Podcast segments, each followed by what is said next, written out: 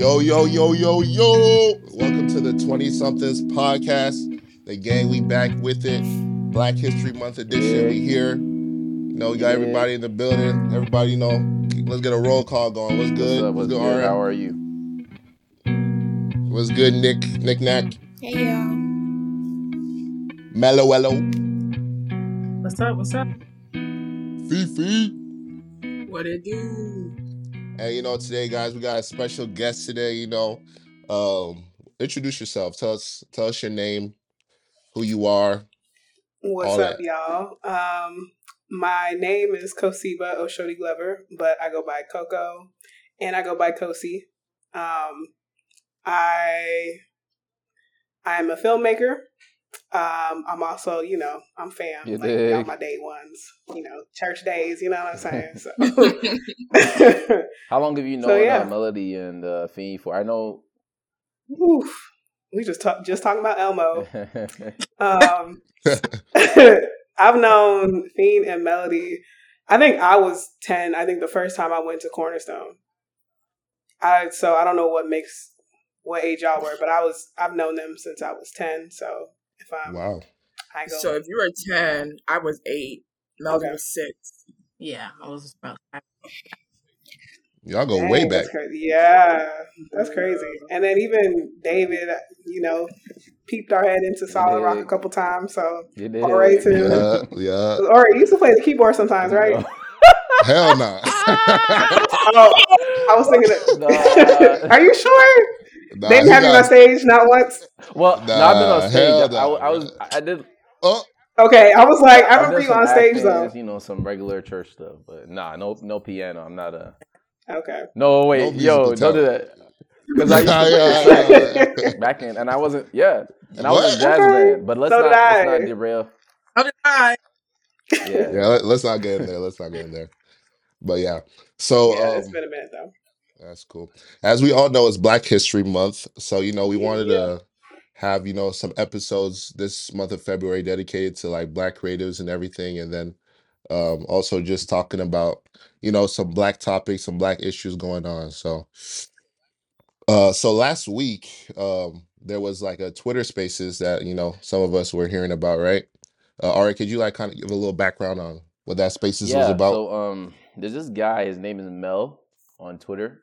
He's kind of like a pretty normal user on there. Um, but from like looking at his page, he's a really um pro-black um individual. Uh, and particularly what he likes to talk about is like the whole Africans and African Americans. I don't want to call it a war, but kind of like a struggle, a conflict with regards to certain topics. So he started a space. Um, basically, the space was titled. Um, I don't know the exact title verbatim, but it was essentially uh, "Are immigrants contributing to African Americans while here?" And I think he was it was kind of targeted towards Africans. Um, and uh, the space ran for a really really long time. It ran for I want to say like over eight hours and it got so big that um, a well-known um, I want I don't know what he is. He's an activist. He's a he's definitely a figure in the black community. His name is Tariq Nasheed. He basically, for lack of a better word, hijacked the spaces and then conducted it and started running it. And he really be, became the real host. I think it ended up being one of the biggest spaces ever on Twitter. Um, and then yeah, that, Yeah. that's pretty much the short of it. I think we'll get into more details later. So it's um is spaces like um the same thing as like Clubhouse? Exactly. Yeah. So Yeah, it's Okay. basically the same thing for Twitter. Okay.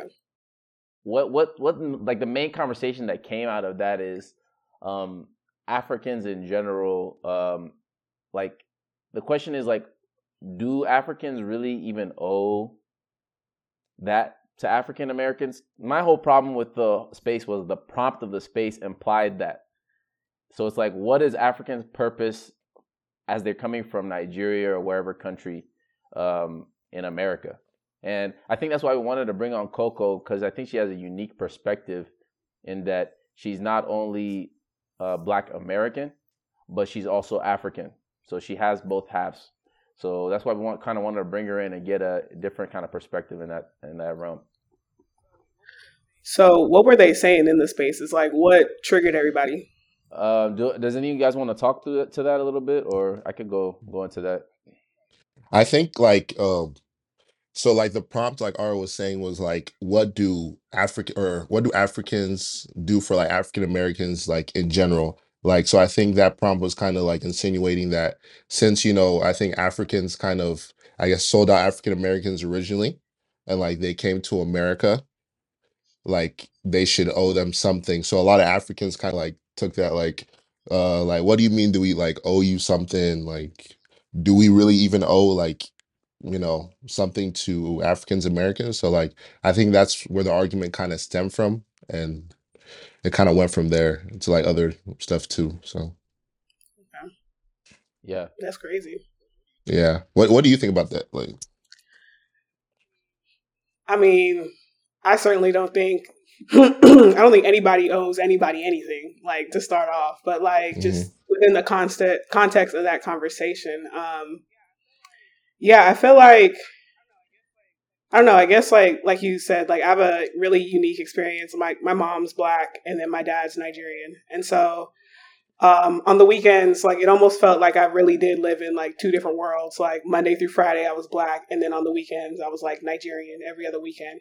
And Mhm. so with that, um, I know growing up, like surprisingly, like growing up, like you know, I feel like Africans, like being African, I was teased by a lot of black kids, like about being African, like the whole clicking of the tongue and Mm. like African booty stra- scratcher, like all sorts of out of pocket things. And so I feel like we were divide, like you know, there was a divide divide in that sense. Um, but I like again, like I don't think anybody owes anybody anything. Like again, like you know, like we're all from the same place. Like you know, the diaspora just spread us out throughout the world, but we're all still like black, even in the like in a universal sense. Like you go to Paris, you're still black. You go you in America, you're still black. Like you know, we all have the same experiences. So Um Fee, you you saw the spaces too, right? Did you hear about it?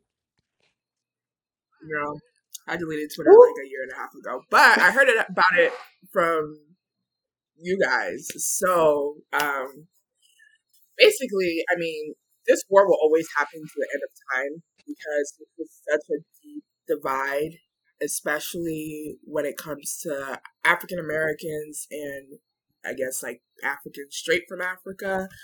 Um, like what Nikki was saying when we were having one of our FaceTime calls, I think it's because Africans didn't really go through the same trauma as African Americans, being torn away from their roots, family, everything they needed, wanted to know, needed to know to survive in their own culture and society that they had in Africa, now thrown into a brand new world. You don't know where your family is, you don't speak the language, and I think that trauma has kind of run deep and just based on like society and different stereotypes that have been pushed out there, it's kind of breeds the ground for well, you guys are wrong because you sold us out. Well, you guys are it's just like stereotypes against stereotypes and honestly I don't see a resolve anytime soon, but hopefully there will be one. I think um, for me, this was like an eye-opening thing because this diaspora war, I've only ever heard of it on like the most trivial topics, like things that don't matter, like stupid stuff.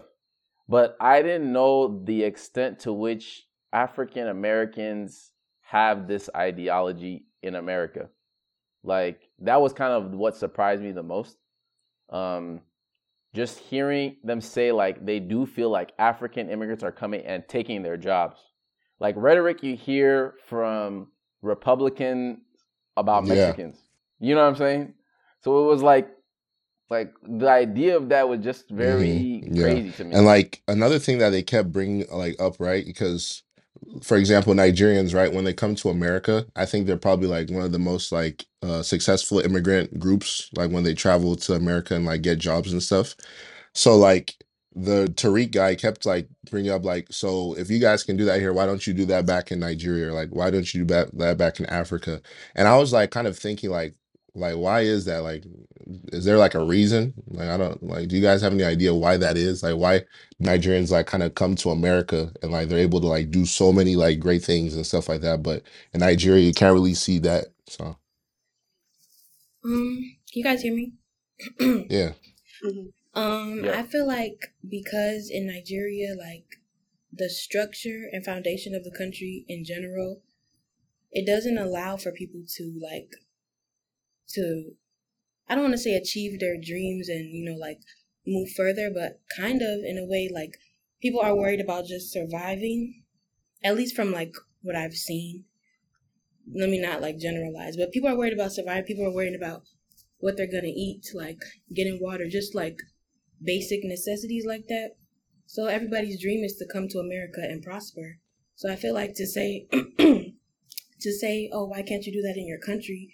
It's kind of like a slap in the face because it's like just like there's struggles here, it struggles there too. So you can't really like say, "Oh, go back to your country and do that," because it's like you don't know what I went through to get here, you know. That's very true. Coco, like do you have any like opinion on that? Yeah, I was gonna say like um, for sure, like you know, America is painted as this country is like the land of opportunity. so like she was saying, I feel like there's just more opportunities available um, to to succeed, um, and really like if you work hard, and you know that's one thing Nigerians definitely do. It's like you know instill that hard work like in themselves and their ch- children.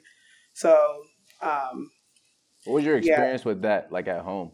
Because I know Um, that that would probably be like uh maybe uh, maybe it's not as much of a.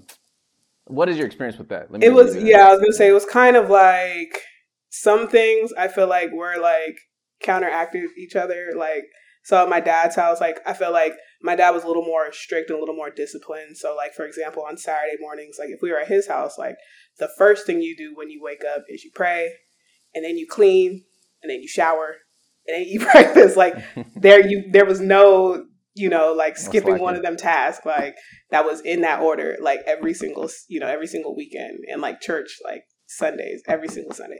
My mom like at her house it was a little more laxed. So like she still expected us to do chores you know um, we still went to church. But you know some sundays we might get up and like you know miss church or like you know we you know she just expects the chores to get done at some point in sunday on saturday. So she would give us a little freedom. Like sometimes we wake up and go watch cartoons first like you know so it was definitely like a lot more disciplined at his house um than you know like living with my mom so like there are a lot of diff- i saw a lot of different aspects of like you know growing up nigerian and then grow- going home and like going back you know it was a more lax lifestyle at my mom's house so i did like being at my mom's house more than i liked being at my dad's because it was, It was like lit. she allowed us to, yeah so That's cool. What's it called? Um, also, Coco, just another question. Like, um, since you kind of saw like both sides, right? Like from your dad's side and your mom's Mhm. side, like when you were growing up, did you see like kind of like any like maybe like culturally like animosity towards each other? Like, man, those Africans are like, oh, the African Americans. Like, did you ever like really see that? Like when you were growing up, like from both sides? Um,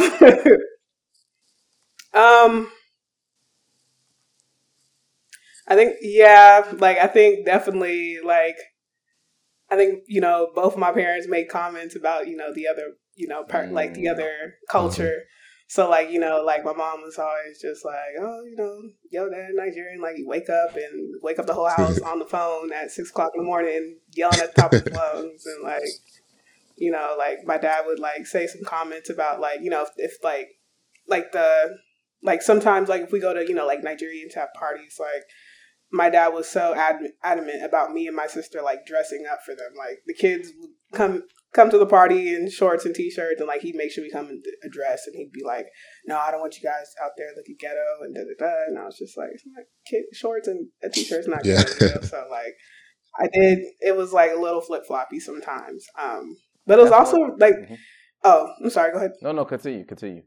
I would say there was actually, there was some like you know um, some interesting like positive experiences too. Like um, it was funny. I remember like my mom like she loved to cook, so like um, and she loved Nigerian food. Like my dad, like I guess when they were together, like she used, he used to cook her Nigerian food. So um, and like there was one weekend where like she like I walk in the kitchen and like she was making like oh wow. like it was a box fufu she got at a store, and I was like, "Are you making?" I was like, "You're making stew and fufu." She was like, "Yeah, I'm trying out." And so it was just like cool to see like you know that culture fuse. Of course, it didn't taste nothing like that, but you know, still like now that's interesting to see her do that.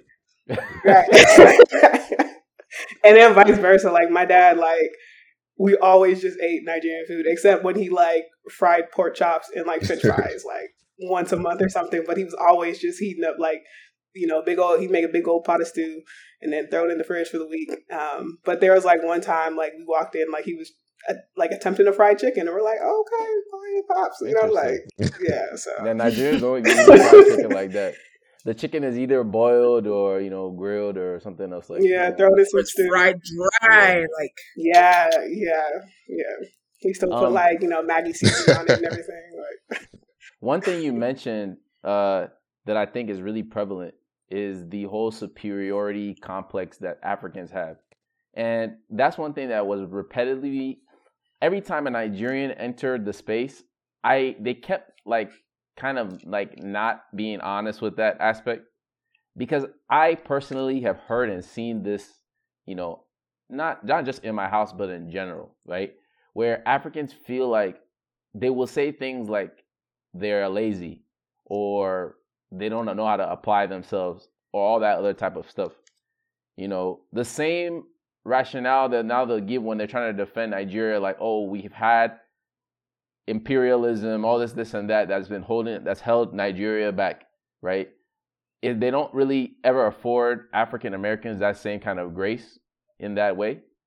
So when you said that, that really resonated with me, and I don't know if like if you've like like have you felt like a conflict there, like within that, within like sometimes Nigeria.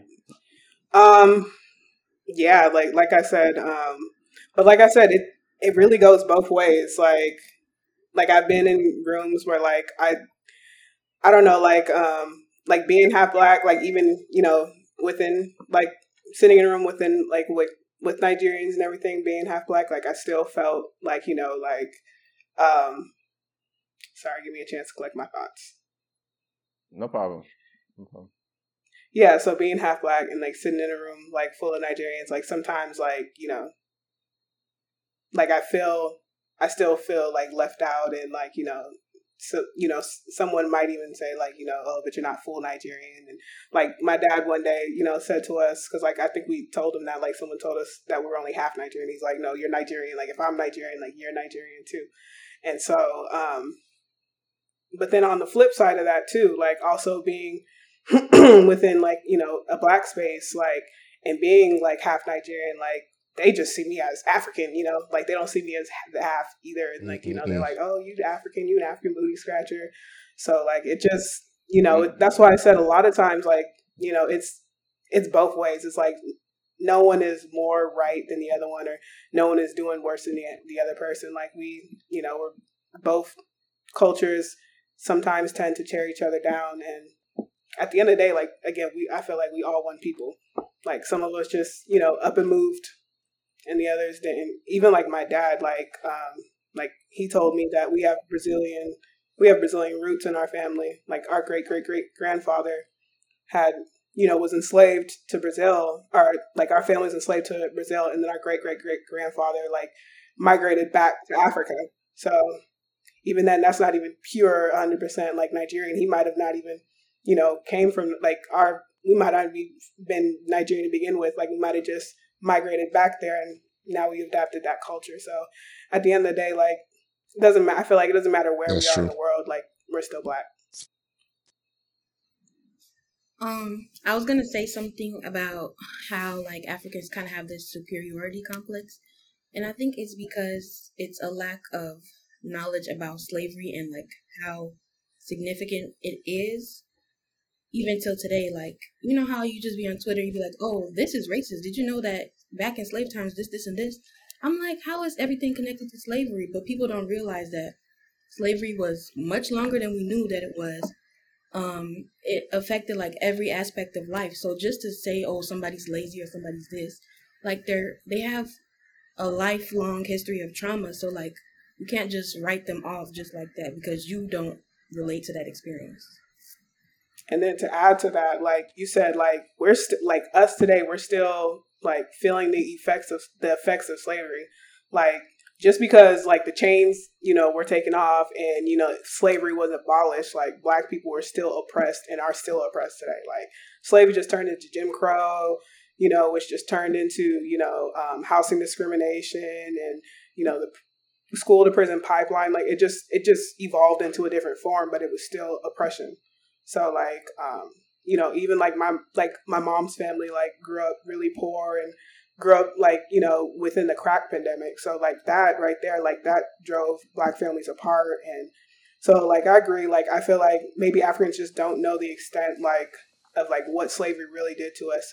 And like even when you guys mentioned earlier, like it really like made made us feel like we don't like thank God like you know like my dad's Nigerian like I'm able able to directly connect to Africa in that aspect. But on my mom's side, like I don't know where my mom's family from in Africa. A lot of people don't know where they come from in Afri- Africa. And so, and growing up in school, they taught us like Black history in school consisted of slavery. Like it never consisted of like who we who we were before slavery. Like you know, like how to find your people before slavery, and like what Black people, you know, the positive things that Black people did, you know, before the Civil Rights Movement. You know, so it's just I feel like you know, the African Americans are just trying to figure out how to like there's just a big identity crisis like within our culture. And that impacts a lot. Like how are you gonna be able to be confident confident in who true. you are if you don't if you don't know true. who you are. I- not to go back think, oh. to this sorry i have to interject not to go back to the superiority complex again but i was just remembering one time me and melody went to an asa meeting and the topic was once again like African and African Americans, the diaspora, such things like that. And it's kind of like, where do Africans get this idea of like black people are lazy, black people are always on Section 8, black people are they don't do etc.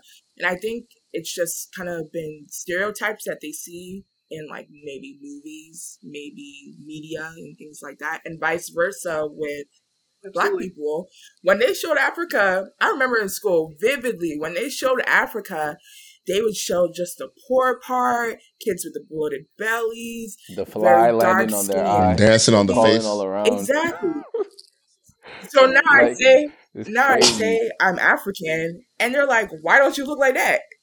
This is how you look like when you're younger? And i'm just like it's like ignorance both ways. And i just feel like yes overall it's a lack of knowledge on both sides. They just don't know the true history of both cultures. At the so. end of the day the real enemy uh, not enemy but the real anti antagonist in this whole thing is the white power structure. So it influences everything all the way from africa to those who did not leave for to those who were taken and then re, you know repopulated in America, and the influence is heavy. So they influence media, they influence most of the economy. So all these ideas you're being fed about who is who and how they behave and all that type of stuff, it comes from the common antagonist. I mean, and I don't and, and I don't mean to antagon- say antagonist in terms of all white people, but the structure of itself. It produces this mind frame and approach to people, you know, and we see it percolated through all peoples. I definitely agree. I think like yeah. oh. well, I, I think we need to look. Go melody, yeah. Sorry, I just want to say something. I, like I wasn't able to kind of go back to our African versus AA conversation, um, and you know the whole Twitter space thing. I am. I don't want to say I'm tired of it, but I'm a little bit tired of it because I think I think this conversation was was good because it wasn't just like opinions, it wasn't just anger, it wasn't just feelings, it wasn't just driven by emotion. I think there was a lot of, you know, facts and stuff like that that were, you know, backing up the arguments that were being made. But I feel like the years that that, I, that have led led up to this, the conversations and the arguments that we've had, it just feels like there's no point because it's, it's just creating even more of a divide between us. Um, you know, the children that we that we raise I don't want to raise my child to believe that African Americans are against us. I, I, don't I don't truly believe that. Um, and I don't on, on the flip side, if I was African American, I wouldn't want my children to believe that Africans are against us. So I just feel like where we are right now, and I think we're in, we're at a privilege, we're at, a, at an advantage us because our generation, we're trying to undo the mindset that our parents, you know, they came from Africa with. Um, you like Fiend said, you see it on on on on movies, you see it in social media. You know this this image that is trying to be portrayed about both sides, and it's like we're trying to unlearn that. We're in school, we're educated, we're degreed, and you know we have the the the opportunity to unlearn things and to learn things about. Like Nikki said, you see on Twitter about things that you didn't. We didn't learn this in school, right? And I think it's great um, that we're having these conversations and i think healthy conversations need to be had i think this is a really really great healthy conversation because you know we get to see things from different points of view and it's so interesting because like prior to this hashtag that's trending prior to this space is like i didn't know this was a problem like i knew like there was a div- like i said a, div- um, a divide within both cultures because i've experienced it too but i didn't know it was like this severe like i didn't know like african americans like felt that Africans were coming over here and taking their jobs. Like I didn't know that was going on. Like um, Ore was in NSBE with me back in college, the National Society of Black Engineers, and we used to have. Have you ever? Did you go? You went to the national convention a couple times, right? I did. Yeah, and yes, like at this national convention, like you had hundreds. I would maybe even say maybe up to a thousand like black engineers. Like we were all black and we were all like either engineering students or engineering professionals. And we were African American, we were African, we were Hispanic. Like there were just so it was a melting pot, and like it was like the first time I had felt like you know growing up in Arizona, you know, black is very scarce around here, especially growing up. It was the first time I felt like I belonged, especially in that engineering field, because I go lie, I was struggling through college. like them classes was hard, and I didn't think I was going to graduate on time. And I was like, I need to switch my major. I'm a junior. I'm not gonna make it. And then um, I don't even know who told me. It might have been Francis. Was like, oh, come to NSBE, and I was like, what's NSBE? And then I heard they were having the national convention in Boston, which is where my family's from. And then ASU was funding the trip, so I was like, I'll just go make it a family trip real quick. Went and I was like, I guess I'll show up to the convention since ASU did pay for me to be here. And like my mind was blown. Like I was remotivated. I was like, wow, like people like that look like me really can be engineers. Like and like they're all like, you know, we are all honest about it. Like it is hard, you know, and like they had all these GroupMes and study groups that like, you know, like, yeah, if you ever need help, like join this Facebook group. Like we meet every t- every day to go over some algorithm. Like it was a community. It was the first time I felt like, you know, it was like, you know, like I was a part of a community and like I was able to definitely succeed. And like I said, it was all all types of black black people in that community. So I'm just shocked at this conversation. I didn't know, you know, like African Americans was feeling this type of way about Africans. Yeah, like, man.